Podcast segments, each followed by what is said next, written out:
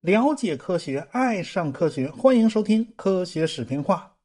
咱们书接上文啊，上文书讲到了埃斯皮一直在搞气象学研究，对云特别感兴趣。他也看到了雷德菲尔德的研究成果，但是他对雷德菲尔德的成果他不以为然啊。雷德菲尔德提出了一个理论，那就是飓风实际上就是一个规模巨大的旋风，所以呢，这个飓风就像陀螺一样到处转来转去，因此飓风的风向它是会改变的，这就和一般的刮大风啊它不太一样，而且呢是越靠近漩涡的中心呢，这个风的威力越大。但是呢，也有反常啊。飓风的中间啊有个风眼，哎，这里面反倒是没有风的。但是啊，这个埃斯皮就对这个雷德菲尔德的这个理论呢，他有意见啊。这个飓风的动力来源到底是什么呢？怎么就形成了这么大一个旋风呢？这事儿啊，压根儿就没说清楚啊。而且呢，飓风总是会带来大量的降雨，那下雨又是怎么回事呢？这个物理过程到底如何进行呢？这一切还都没搞清楚呢。这个埃斯皮呢，就注意到了道尔顿的一篇文章。道尔顿呢是化学家和物理学家，而且呢，他号称是近代原子论的提出者，而且呢，他对色盲也有研究。他是第一个发现色盲的科学家，他不研究不行啊，他自己就是色盲啊。道尔顿呢写了一篇文章，叫《气象观察与随笔》，其中呢就介绍了这么一个装置，能够快速测量露点，其实就是一个气压计和一个装满冰水的玻璃杯。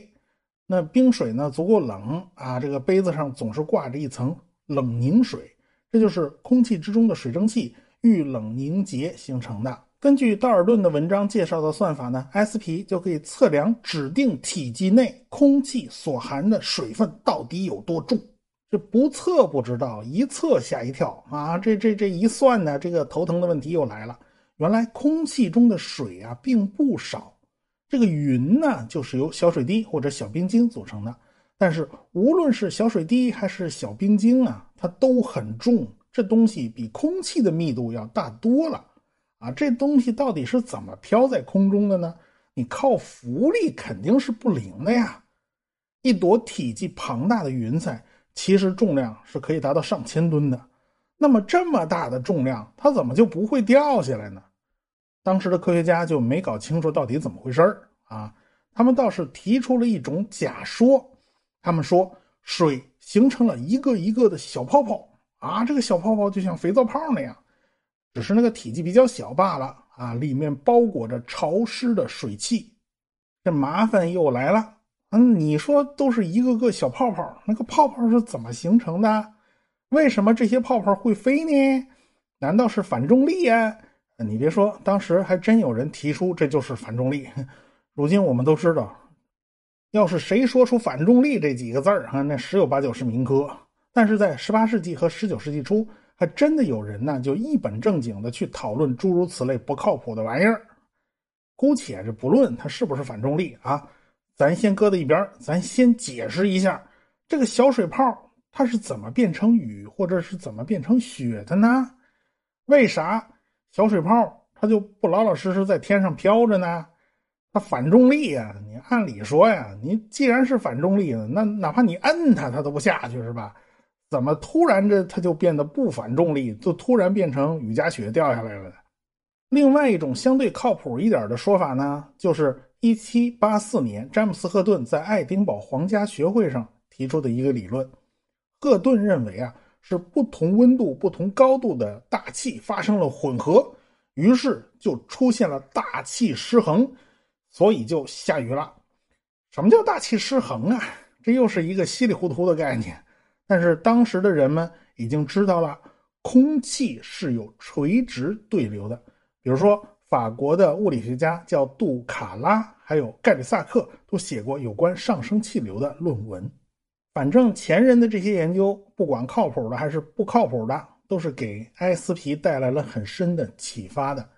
这些科学家呢，都观察到了空气柱现象，尽管人眼睛是看不见的哈，空气完全透明，那水蒸气也是透明的。但是人们可以通过各种各样的手段去探测空气的流动。上升气流啊，会形成一根巨大的空气柱啊，这根空气柱呢，就源源不断的在向高空输送水汽。对于上升气流，埃斯皮自己是有切身体会的，因为他是宾夕法尼亚州风筝俱乐部的成员啊。这个俱乐部的成员全都是放风筝的一把好手。这些人经常会发现啊，自己的风筝被一股上升气流啊拖拽着就往上跑，还跑得还贼快。但是这些上升气流的范围并不大，你得撞运气啊！遇到一股上升气流，那风筝一撒手就飞得很高。如果没遇到上升气流呢，这风筝就变得有气无力的啊！你得费好半天劲，它才能爬上去。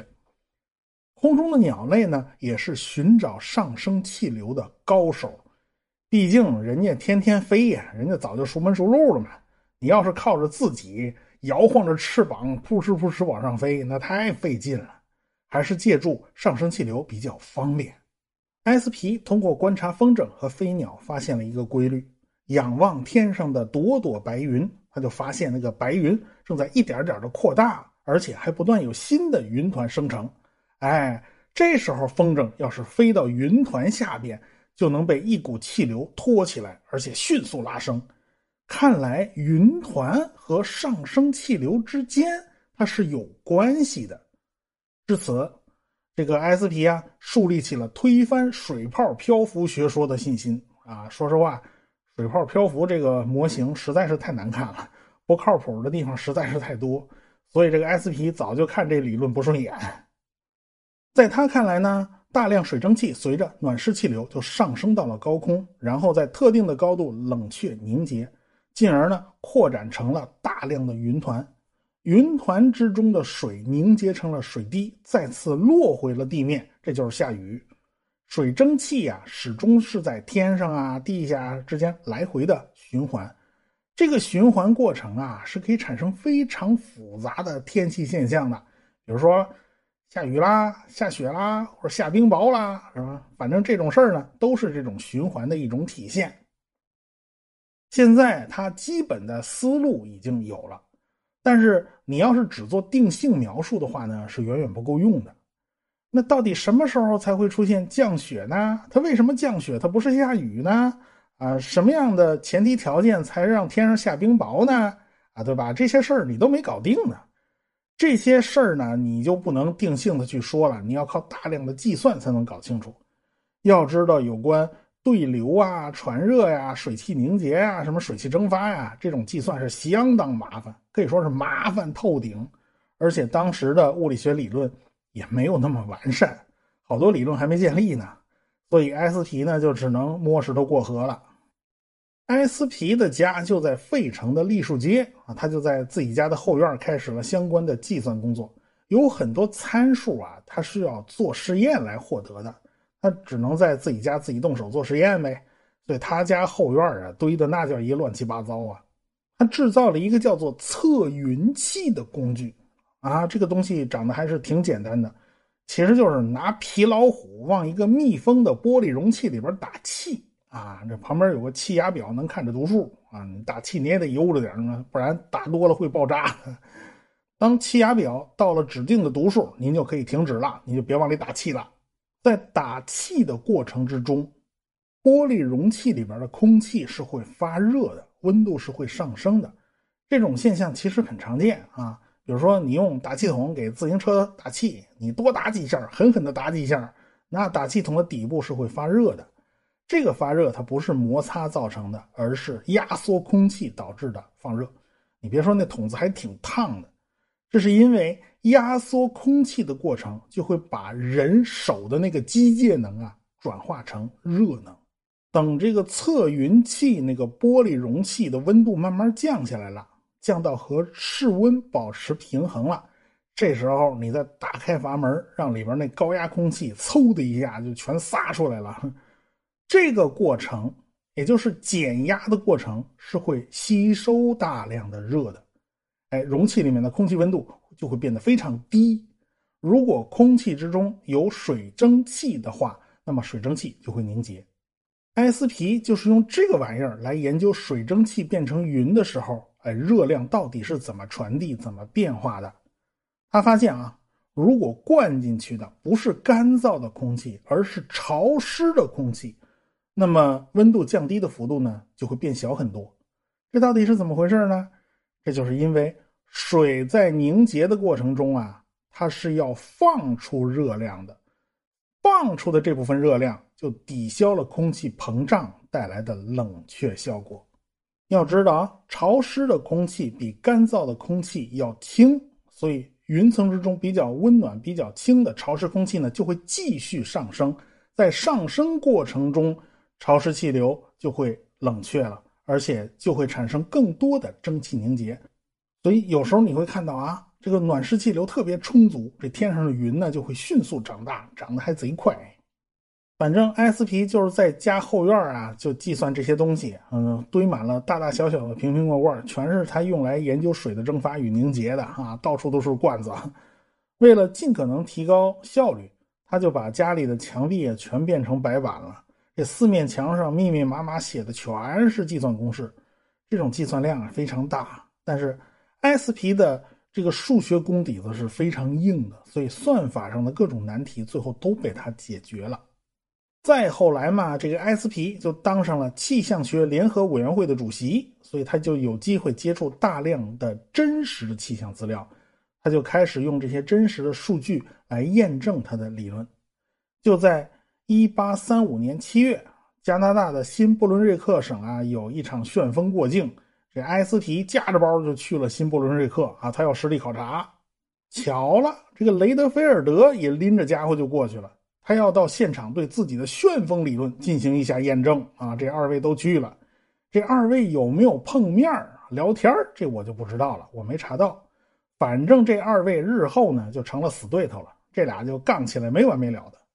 因为埃斯皮死活就想不通，为什么飓风就会绕着一个中心轴高速打转转呢？这没有道理啊！在 S P 看来啊。这不是绕着中心轴打转转，而是像自行车辐条一样，大家从四面八方往中心汇聚啊！它不见得要打转转。中心的温度很高，空气很轻，形成了强劲的上升气流。这个效果嘛，就跟烧煤球炉子差不多，是吧？这个热气就沿着烟囱往上升，然后周围的冷空气就自动补充过来。啊，被加热以后呢，继续沿着烟囱往上升，如此循环往复。所以埃斯皮建立的这个理论呢，它是一个垂直对流的理论啊。它这个说法呢，就有一个好处，那就是解释了风暴的能量到底是从何而来的呢？在这一点上，它还是比较优越的。在此之前的一八三四年，他已经挑选了一个不起眼的刊物。叫做宾夕法尼亚地质学会通信啊，就在这份杂志上发表了他的理论。他其实是采取了一个偷袭战术，因为这个杂志实在是太小众了，比较冷门，所以在当时没有引起太大的反响。雷德菲尔德呢也没看到这份杂志。到了1836年4月，埃斯皮就觉得啊自己已经准备的非常充分了，这个自己这个理论还是比较完善的，所以他就在。富兰克林研究院期刊上把这个理论给捅出去了，哎，这期刊的影响还比较大，这一下呢就影响铺开了，而且呢，这次他在文章里面写起来啊，写的也是掷地有声啊，而且还很有信心。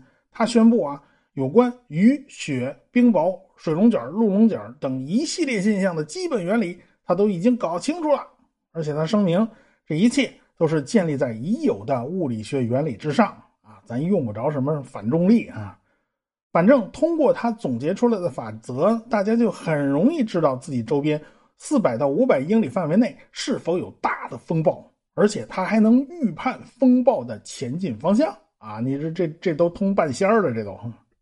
说实话，他口气是真大，所以一下就引起轰动了。美国的报纸媒体对他吹捧还是挺肉麻的。说实话，美国人当时对欧洲来讲呢，这个理论科学方面就比较落后啊，毕竟他是个后来者嘛，所以他们在欧洲人面前就显得比较自卑。现在啊，能在气象学方面做出一个颠覆性的大成就啊，他们就可劲儿吹。啊，这事儿就连欧洲的报纸都报道了。雷德菲尔德就不可能不注意到这篇文章，不过呢，他注意的比较晚，他已经是十四个月之后了，这一年多都过去了。他开始看到这篇文章，他还挺有兴趣，拿过来一看，怎么看着怎么不对劲。这个作者呀，语言犀利，夹枪带棒的，奔着他本人就来了啊！这连挖苦带损，明里暗里把雷德菲尔德给骂了一顿。说实话，这个埃斯皮并没有攻击雷德菲尔德的旋风理论，而是间接摆出一种轻蔑的态度，啊，就把雷德菲尔德的火给拱起来了。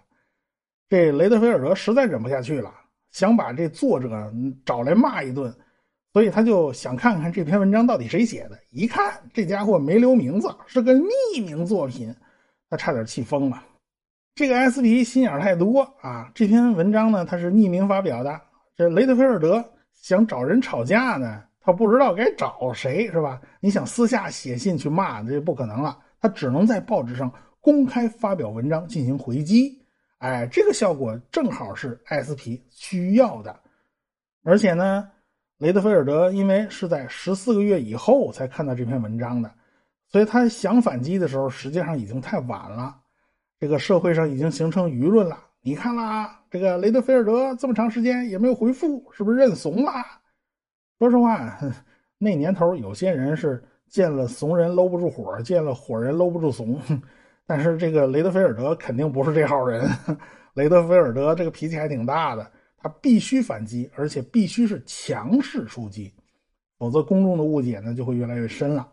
既然是反击呢，那就当面锣对面鼓，所以雷德菲尔德就把反击的媒体选在了富兰克林研究院期刊上。雷德菲尔德觉得啊，你在这份期刊上写文章骂我，那我就在这份期刊上骂回去啊！这春风吹战鼓雷，如今世道谁怕谁呀？真是。雷德菲尔德还是做了大量准备工作呢，查了大量的数据和资料。他断定埃斯皮对热流的研究是荒唐的。这个雷德菲尔德认为，热流啊，似乎是对局部天气是可以产生影响的。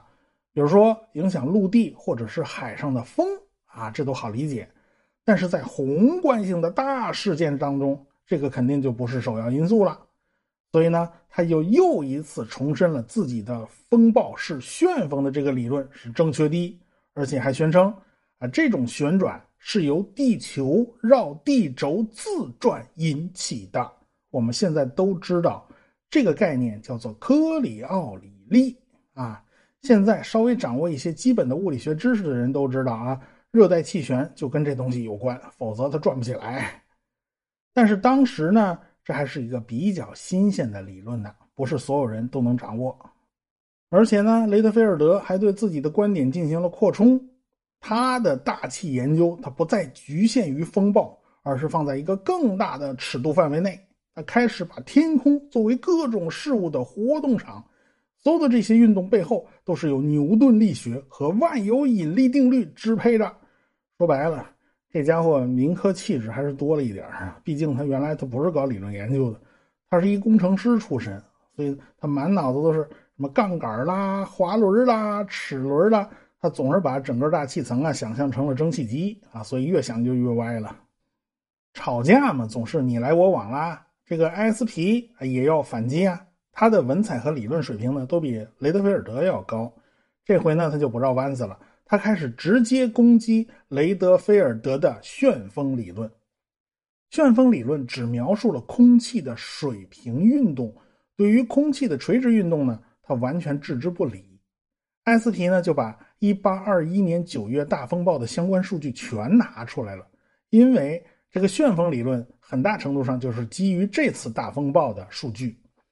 他证明了这场大风暴空气不仅仅有水平流动，还有垂直流动。否则，那么多空气流到了台风中心附近，难道他们真的只是在那儿打转转吗？是吧？难道他们真的只是像交通环岛一样，车辆从这条路进来绕个圈然后从那条路出去？他们来干嘛来了？这是，在埃斯皮看来啊。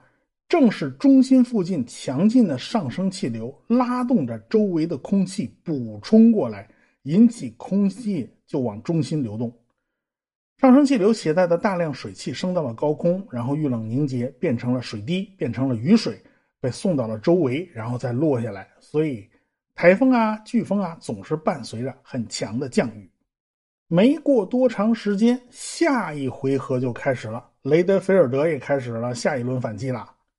这个夏天天气很热啊，水蒸气很多啊，这个还好理解。你说的啊，这个水蒸气凝结放出的热量就是风暴的推动力啊，反正得有热量，得有对流，姑且这也算是说得过去吧。